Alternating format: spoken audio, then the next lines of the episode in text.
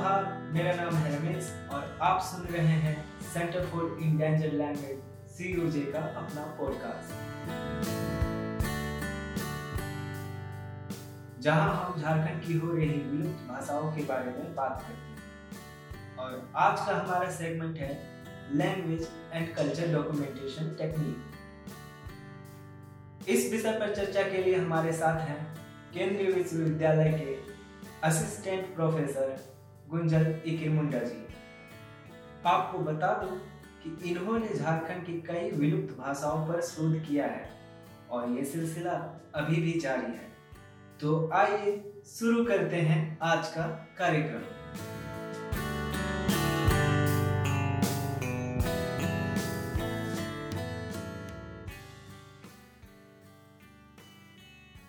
किसी भी चीज़ के बारे में अगर कोई एक्सप्लेन कर रहा है तो उसको हम एक जगह से, एक व्यक्ति से दूसरे व्यक्ति तक ट्रांसफ़र कर रहे हैं उसकी जानकारी को तो वो एक किस्म का डॉक्यूमेंटेशन है।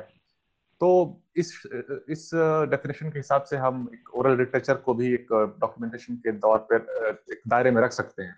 कारण यह कि अगर आप, सबसे बढ़िया एग्ज़ाम्पल रहेगा कि अगर आप गाँव इत्यादि में जाएँगे लोग वहाँ पर लोक संगीत करते हैं तो लोक संगीत अपने आप में एक नई चीज़ भी है और पुरानी चीज़ भी है उसमें। पुरानी चीज़ इसलिए है क्योंकि उसमें वो कई चीज़ों से बंधा हुआ रहता है। ऐसा नहीं है कि वो आ, मतलब बहुत ही रैंडम रहता है।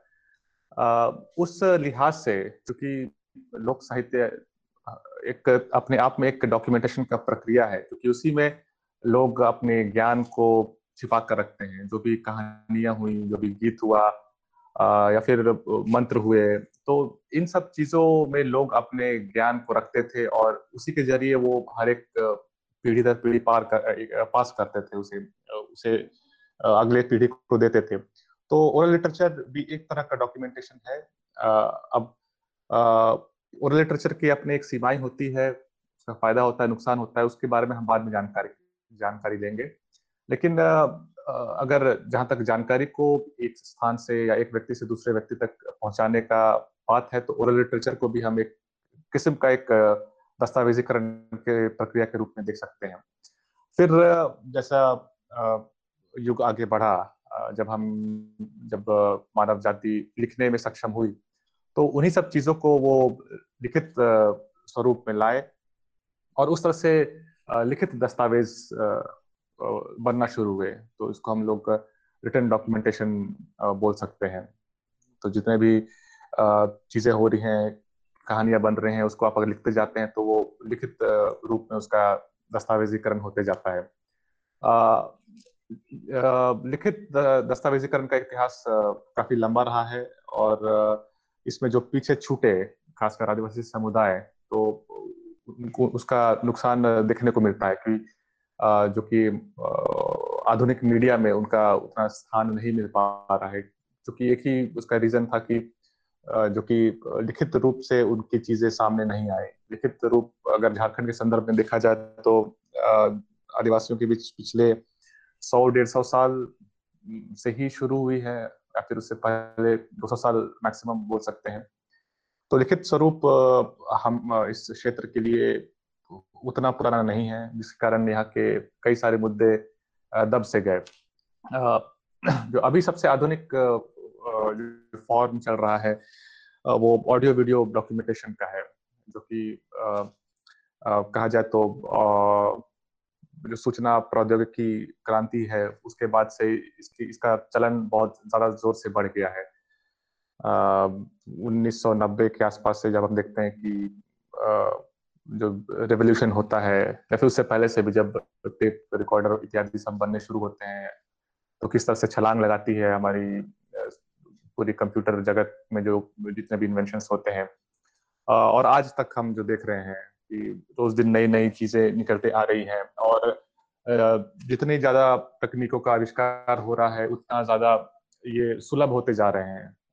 मतलब आज से अगर तीस चालीस साल पहले देखा जाए कि कोई आदमी फ़िल्म बना रहा है तो ये बहुत ही कहा जाए कि बहुत ही एक एलिट लो, लोगों का ही दायरा था। जैसा कि अब पहले कहा कि ओरल लिटरेचर को अगर हम एक डॉक्यूमेंटेशन के नज़रिए से देखें तो इसमें कुछ अच्छाइयाँ हैं कुछ बुराइयाँ हैं। ऐसा नहीं कह सकते कि जो भी ओरल था वो खराब ही ऐसा नहीं कहेंगे हम लोग। सब में कुछ ना कुछ अच्छाई होती है कुछ ड्रॉबैक्स होते हैं। तो अगर हम मौखिक इतिहास के बारे, मौखिक साहित्य के बारे में बात करें तो यह मानव इतिहास में सबसे ज़्यादा प्रयोग होने वाला माध्यम रहा है। कहा जाए तो आज के दौर में भी मैक्सिमम चीज़ें जो अनौपचारिक जिसको हम बोलते हैं, वो मौखिक मौखिक का ही एक भाग है।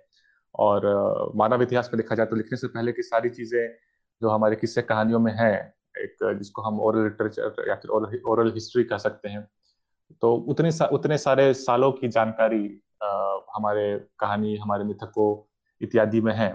तो ये कहना कि मौखिक रूप से बहुत कम चीज़ें मौजूद हैं हमारे पास ये गलत है। इसका इतिहास बाकी सब चीज़ों से ज़्यादा पुराना है और आज के संदर्भ में भी बहुत ज़्यादा व्यापक है। तो मौखिक साहित्य सबसे ज़्यादा प्रयोग होने वाला चीज़ है। आ, इसका एक ड्रॉबैक कह सकते हैं कि एक ये ह्यूमन मेमोरी ह्यूमन जो आदमियों की याददाश्त शक्ति रहती है, उस पर निर्भर रहती है या फिर एक समूह की यादाश्त शक्ति पर निर्भर रहती है।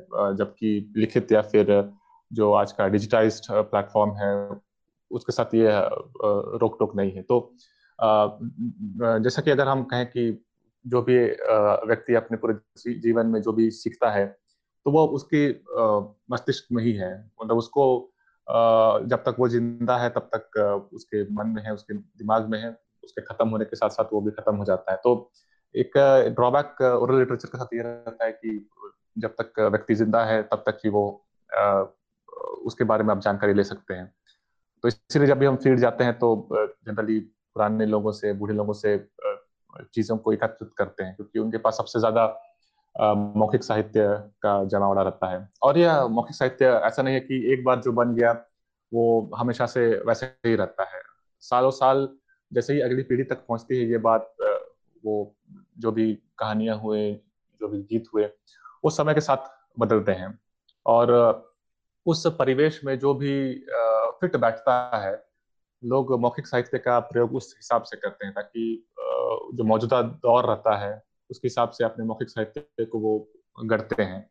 तो ये हम देख सकते हैं मौखिक साहित्य का एक एक पहलू है कि ये सबसे ज़्यादा इस्तेमाल होता है, लेकिन इसकी एक कैपेसिटी है कि वो ह्यूमन मेमोरी के दायरे में ही है और ये समय के साथ बदलती है। और इसीलिए हम मौखिक साहित्य में किसी चीज़ को सच या झूठ नहीं बोल सकते हैं। आंशिक रूप से सच भी होती है, आंशिक रूप से झूठ भी होती है। तो ये एक एक दायरा होता है मौखिक साहित्य का। जब हम लिखित चीज़ों में आते हैं तो इसका एक एडवांटेज तो रहता है मौखिक साहित्य से कि ये एक ज़्यादा लंबे समय तक आप इसको रख सकते हैं और ये चेंज नहीं होती है। मतलब आप कुछ एक एक चीज़ आप लिख दिए तो सौ साल, दो सौ साल तक वो आप उसी फॉर्म में रह सकता है। भाषा भले आपकी थोड़ा बहुत चेंज हो जाए लिखने की भाषा, लेकिन दो सौ साल बाद एक एक एक्यूरेसी के साथ कह सकते हैं कि कार्यक्रम होता है, जो लिखते हैं हम लोग, जो प्रक्रिया होती है। अब तो पेपर पेन में कम ही लोग इस्तेमाल करते हैं। जिसको आजकल हम लोग डिजिटाइज्ड फॉर्म कहते हैं। तो डिजिटाइज्ड फॉर्म में इसको हम लोग रिटर्न हो चुके हैं कंप्यूटर में टाइप कर, करके कि कलम कम चलाते हैं और कंप्यूटर ज़्यादा चलाते हैं। तो अब जो दौर दिख रहा है वो डिजिटाइज फॉर्म या फिर कंप्यूटरीकृत लेखनी का दौर चल रहा है। इस फॉर्म का ये एक सुविधा होता है कि उसे दुनिया के अन्य, दूसरे भूभाग में भेज सकते हैं। ये जगह भी बहुत कम घेरता है। आप देख सकते हैं कि अगर कोई डिजिटल लाइब्रेरी होती है तो उसमें करोड़ों, करोड़ किताब आप डाल सकते हैं। और बस आपको एक शायद एक कंप्यूटर की ज़रूरत पड़ेगी। तो ये दो एक बहुत महत्वपूर्ण फ़ायदा होता है डिजिटाइज राइटिंग का। लेकिन तीसरा जो सबसे बड़ा फ़ायदा होता है वो होता है उसका सर्चेबिलिटी मतलब आप अगर कोई हज़ार पेज का पन्ना का किताब है अगर आप उसमें से किसी एक शब्द को ढूँढने की कोशिश करिएगा और आपके पास सिर्फ़ एक कहा जाए तो लिखा लिखित किताब है मतलब प्रिंटेड किताब है तो आपको पूरा का पूरा किताब पढ़ना पड़ेगा उस एक शब्द को ढूँढने के लिए। आ, लेकिन डिजिटाइज फॉर्म में इसकी ये ऐसा नहीं होता है। आप एक ही बार में जाइए सर्च करिए तो आपको बाकायदा वो शब्द कहाँ पर है, किस पन्ने पर है किन किन जगहों में और आ रहा है, सारी जानकारी आपको एक सेकंड में मिल जाएगी। तो अगर आपको कहा जाए कि एक पूरा किताब नहीं, किताब का एक सेक्शन सिर्फ़ पढ़ना है तो आप निश्चय ही प्रिंटेड चीज़ों में नहीं जाएँगे, आप एक डिजिटाइज फॉर्म में जाएँगे, जहाँ पर आप उन, उस छोटे चीज़ को तुरंत ढूंढ कर तुरंत पढ़ने की काबिलियत रखते हैं, उस हिसाब से आप उस पर बढ़ेंगे। तो डिजिटाइज फॉर्म का एक, ये एक फ़ायदा फ़ायदा है, जो कि अन्य प्रिंटेड फॉर्म से कर सकते हैं बेहतर है। जो कि है कि उसमें सर्चेबिलिटी, उसमें हम चीज़ों को खोज सकते हैं। सर्चेबल यहाँ पर हमने उसको मार्क किया है, क्योंकि ये डॉक्यूमेंटेशन का एक बहुत बड़ा अहम हिस्सा है कि चीज़ें खोजी जा सके, इस तरह से होनी चाहिए। तभी जाकर डॉक्यूमेंटेशन कारगर होता है। ठीक है? अगला हम ऑडियो या वीडियो फॉर्मेट पे जाते हैं। ठीक है? तो इसका अपना एक अलग फ़ायदा होता है जो लिखित स्वरूप से चूँकि अगर आप कभी कुछ किताब लिखते हैं तो आप किसी व्यक्ति के बारे में लिखते हैं किसी अन्य व्यक्ति को बताने के लिए। तो जो भी जानकारी जाती है आपके आपके से होते हुए जाती है।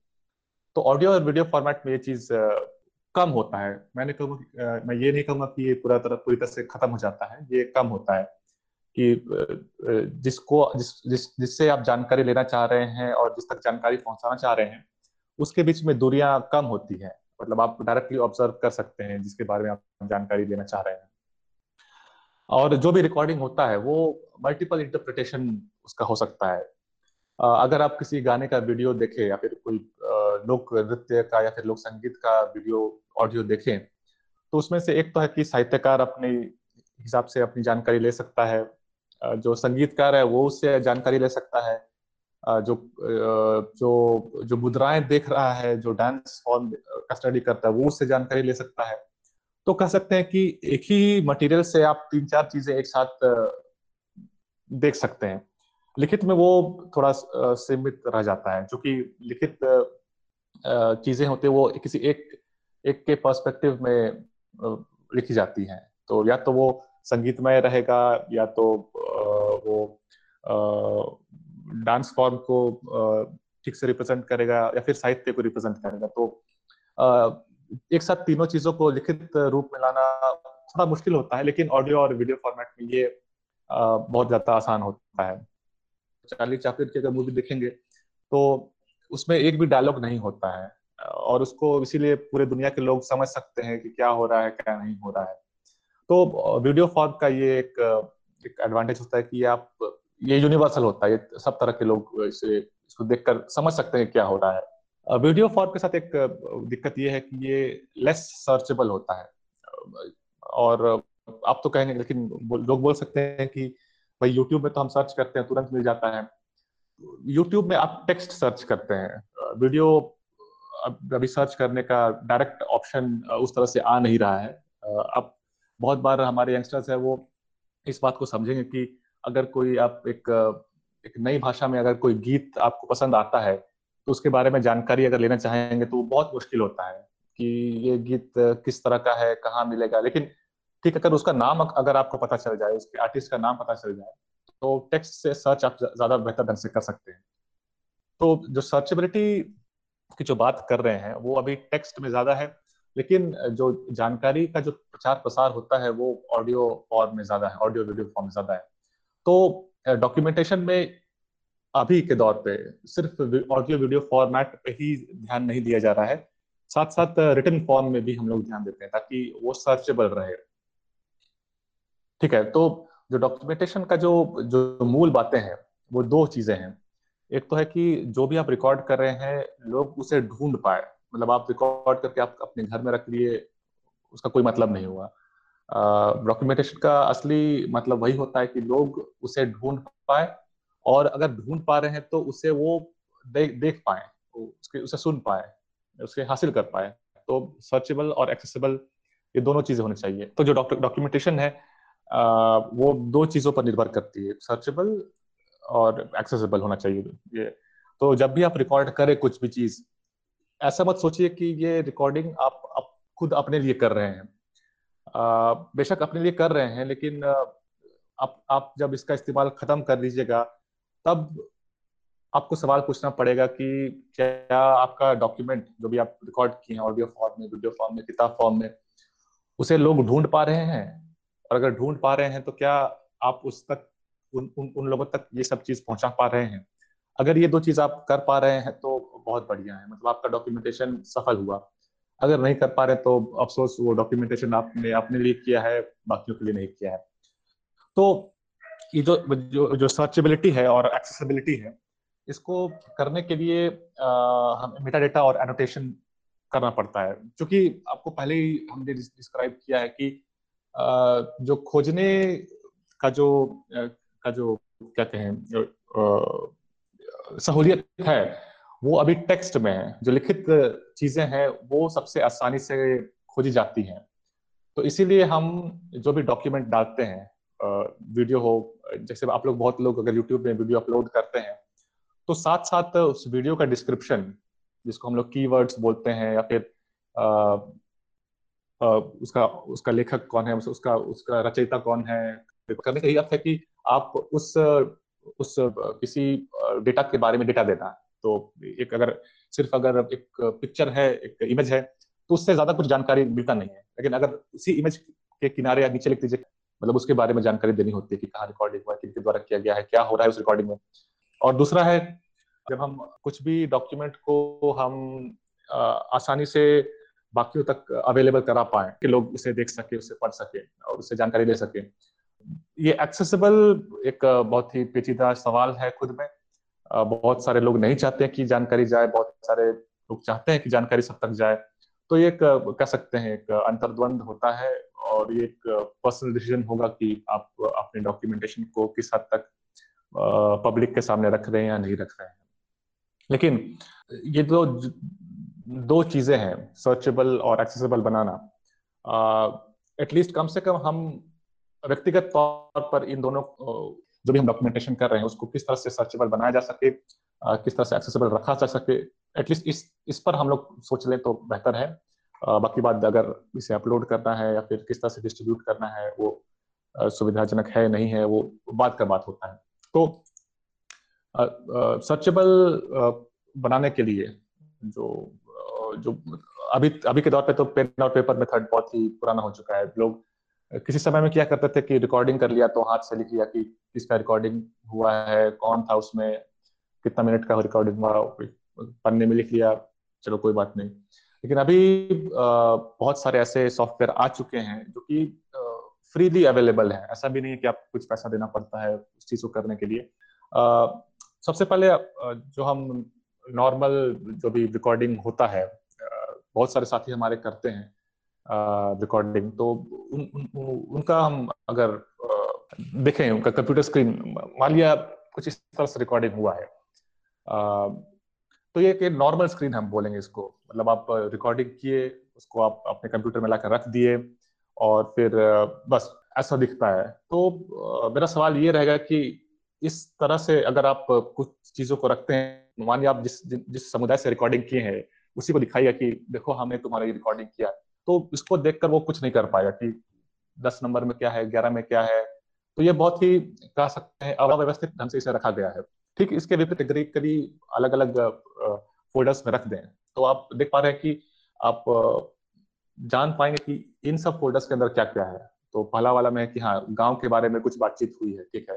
आ, फिर डेली आप लोग क्या कर आपके स्क्रीन पर बैठता है तो वो जान सकता है कि क्या है इसके अंदर। तो इसको हम लोग मेटा डेटा बोलते हैं कि इस इस फोल्डर को अगर हम खोलेंगे तो इसके अंदर ये सारी जानकारियाँ मौजूद होंगी। इस स्टेज तक पहुँचने में आप सब चीज़ों को मैनुअली चेंज कर सकते हैं। मैनुअली चेंज करने का है कि मतलब अब बाकायदा हर एक फ़ाइल को पकड़ पकड़ कर एक फोल्डर में डाल डाल सकते हैं, जो कि हमको लगता है कि पंद्रह बीस फाइल्स के लिए तो बहुत बढ़िया है, लेकिन अगर मान आपके पास हज़ारों, डेढ़ हज़ार, दो हज़ार तो उसके लिए हम लोग जो हमारे यूनिवर्सिटी में हम लोग इस्तेमाल करते हैं कुछ कुछ सॉफ्टवेयर है, एक है सेमोर जो भी रिकॉर्डिंग है, उसको एक सलीके से रख सके अपने कंप्यूटर पर और इतने सलीके से कि अगला व्यक्ति जो कि अनजान है आपके काम से, वो भी अगर पाँच मिनट आपके पास बैठे तो जो आपकी जानकारी उसे खोज सकें लोग। में एक महत्वपूर्ण कदम उठाता एक सेम और सॉफ्टवेयर है। हम आगे कह रहे थे कि एक्सेसिबल डेटा कि अब जो भी हम, अब तक जो कि, जो भी अनुभव रहा है कि अगर कोई भी रिसर्चर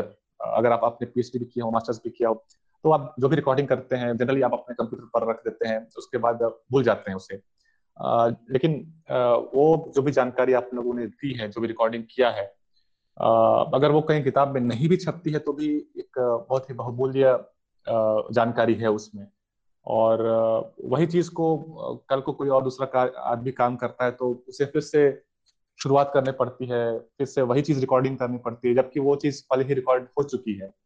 तो कहने का अर्थ है कि जो जो हमारा जो भी हमारा मेहनत है एक एक मानव जाति के रूप में, वो हम एक ही चीज़ को बार बार बार बार करते जा रहे हैं। आप सोचिए कि अगर आपका रिकॉर्डिंग है, आपने उस, उससे किताब लिख ली, अब अगर वो रिकॉर्डिंग पूरे पूरे जगत को अगर अवेलेबल हो जाए तो सोचिए कितना लोगों का मेहनत बचेगा, कितने, कितना जो इन्वेस्टमेंट हो रहा है, पैसा लग रहा है रिसर्च में, उस, कितनी कितनी बचत होगी, उस उस पर आप खुद ब खुद देख लीजिए कि अगर हर बार, हर प्रोजेक्ट में या फिर हर हर थीसिस में आपको वही चीज़ पूछना पड़ रहा है, वही वही लोगों से बार बार बार बार पूछना पड़ रहा है तो कितना एक्स्ट्रा एनर्जी जा रहा है। अगर वही चीज़ें आपका किताब पब्लिश होने के बाद जो रिकॉर्डिंग्स है, अगर वो इजिली अवेलेबल हो पाए इंटरनेट पे तो कितना बढ़िया रहेगा। आ, तो अभी जो मॉडर्न कंटिन्यूइंग ट्रेंड है वो इसी तरफ़ जा रहा है कि जो भी भाषा या फिर संस्कृति पर काम कर रहे हैं एक बार उनका काम हो जाता है वो लोग उसका विश्लेषण कर लेते हैं तो उसे वो ओपन प्लेटफॉर्म में रख देते हैं ताकि अन्य लोग भी उसे देख सकें। और चूँकि इससे पहले मैंने कहा है कि वीडियो फॉर्मेट और ऑडियो फॉर्मेट का बहु बहुआयामी उसका मतलब निकाला जा सकता है ठीक है? मैं अगर संगीतज्ञ हूँ तो उसे संगीत के रूप से देखता हूँ। कोई अगला साहित्यकार है तो उसे साहित्य के रूप में देखता है। कोई अगर भाषा वैज्ञानिक तो उसे विज्ञान के दृष्टिकोण से देखेगा। तो अगर कह सकते हैं कि एक ही डेटा से आप कई तरह की चीज़ें निकाल सकते हैं और इससे भाषा और संस्कृति का संरक्षण और ज़्यादा आसान हो जाता है। तो जो ट्रेंड है वो अब चल रहा है कि आप जो भी रिकॉर्डिंग कि आप रिकॉर्डिंग कर दिए और कुछ भी डाल दिए, जैसे आजकल यूट्यूब वगैरह होता है, खत्म होने के बाद इसे हम ओपन एक्सेस पर रखेंगे ताकि अन्य लोग भी इसे देख सकें और उससे ज्ञान ले सके। North America USA south America में जो भी जितने भी भाषा भाषाओं में जो भी आपका मटेरियल कलेक्ट हुआ है जितने भी रिकॉर्डिंग्स है ऑडियो वीडियो या फिर किताब के फॉर्मेट में जो भी टेक्स्ट अवेलेबल है उनको उन सभी को एक जगह आप रख दीजिए। कुछ एक एग्ज़ाम्पल हम आप हमको दे, देते हैं जो कि यहाँ पर अन्य देशों में जो लोग काम कर रहे हैं उस पर हम जो आर्काइव है अन्य देशों का उसको हम दिखाते हैं। ये ये यूनिवर्सिटी ऑफ़ नॉर्थ टेक्सास का आर्काइव है। इसमें आप देख सकते हैं कि चूँकि एक भारतीय महिला वहाँ पर इस, इस यूनिट को लीड कर रही है तो आप देख रहे हैं कि बोडो भाषा मिजो भाषा मणिपुरी भाषा इत्यादि नॉर्थ ईस्ट की भाषाएँ हैं। तो उन उन भाषाओं में जो भी रिकॉर्डिंग हुआ है और समुदाय की सहमति है कि आप इसको अपलोड कर सकते हैं। तो इतना कह सकते हैं ओपन एक्सेस हो चुका है। देखिए मतलब बोडो भाषा में अगर हम देखना चाहें कि भाषा के बारे में अबाउट द लैंग्वेज है अबाउट द कलेक्शन है और साठ आइटम है आप देखिए साउंड है टेक्स्ट रिकॉर्डिंग है टेक्स्ट टेक्स्ट जो भी प्रोडक्शन है है और देखिए, अमेरिका का कोई यूनिवर्सिटी भारत के लैंग्वेजेस पे काम कर रहा है तो ऐसा क्यों ना हो कि भारत में भी, भारत के विश्वविद्यालय भी इस चीज़ को लें और कम से कम एक आर्काइव क्रिएट कर सके। आर्काइविंग तो है इतने सारे जो जो एक्सटिंक्शन के कगार पर है वो भी बहुत हैं। तो क्यों ना आ, हमारे पास भी ऐसा हो कि यहाँ की भाषाएँ हैं उसका एक आर्काइव हम लोग खुद अपने देश में रखें। तो देख सकते हैं कि इन सब चीज़ों के ज़रिए हम लोग जो भी डॉक्यूमेंट कर रहे हैं जो भी भाषा या संस्कृति पर काम कर रहे हैं उसको किस तरह से इजिली एक्सेसिबल बनाया जा सकता है और साथ ही साथ उसको हम आराम से खोज भी सकते हैं। अगर आप घर बैठे बैठे टाइप कर रहे हैं कि हाँ हमको लोक संगीत पे काम करना था। पाइप किए फलना भाषा का लोक संगीत तो उस पर जो भी काम हुआ है वो आपके सामने आ सकता है। बाकायदा एक वीडियो या फिर ऑडियो इत्यादि आ सकता है, उसका एनालिसिस आ सकता है उस पर कौन सी किताब लिखी वो आ सकता है। तो इतना ओपन एक्सेस अगर हम कर पाए तो जो भी हमारे बीच जितने भी स्कॉलर्स बैठे हुए हैं तो इस दिशा में ज़रूर सोचिए कि अगर हम आपके यूनिवर्सिटी में हम लोग ये चीज़ कर पाए तो कितना बढ़िया रहेगा। अन्य देश के लोग तो कर रहे हैं, अन्य यूनिवर्सिटी इस पर कर रहे हैं, यहाँ तक कि वो यहाँ आके, यहाँ की भाषा पर काम करके उसका एक कर रहे हैं तो हम लोग तो कर ही सकते हैं। तो इस तरह से हम लोग डॉक्यूमेंटेशन को सार्थक कर सकते हैं। मतलब डॉक्यूमेंटेशन का अर्थ ये नहीं हुआ कि आप फ़ोटो खींचे और अपने अलमारी में लाकर उसको रख दिए हैं। वो कतई नहीं होता है रिकॉर्डिंग करिए, लेकिन उसको कम से कम कम्युनिटी तक अवेलेबल कराए। कि जिनकी भाषा है, जिनकी संस्कृति है, आप इसको रिकॉर्डिंग कर रहे हैं, कम से कम उसकी एक प्रति उनको दीजिए वो रखेंगे। और अगर हो पाए तो एक ऐसा संग्रह क्रिएट हो कि अन्य लोग भी उसे देख पाए और उससे जानकारी ले पाए। तो इस सत्र में तो मेरे पास इतना ही था।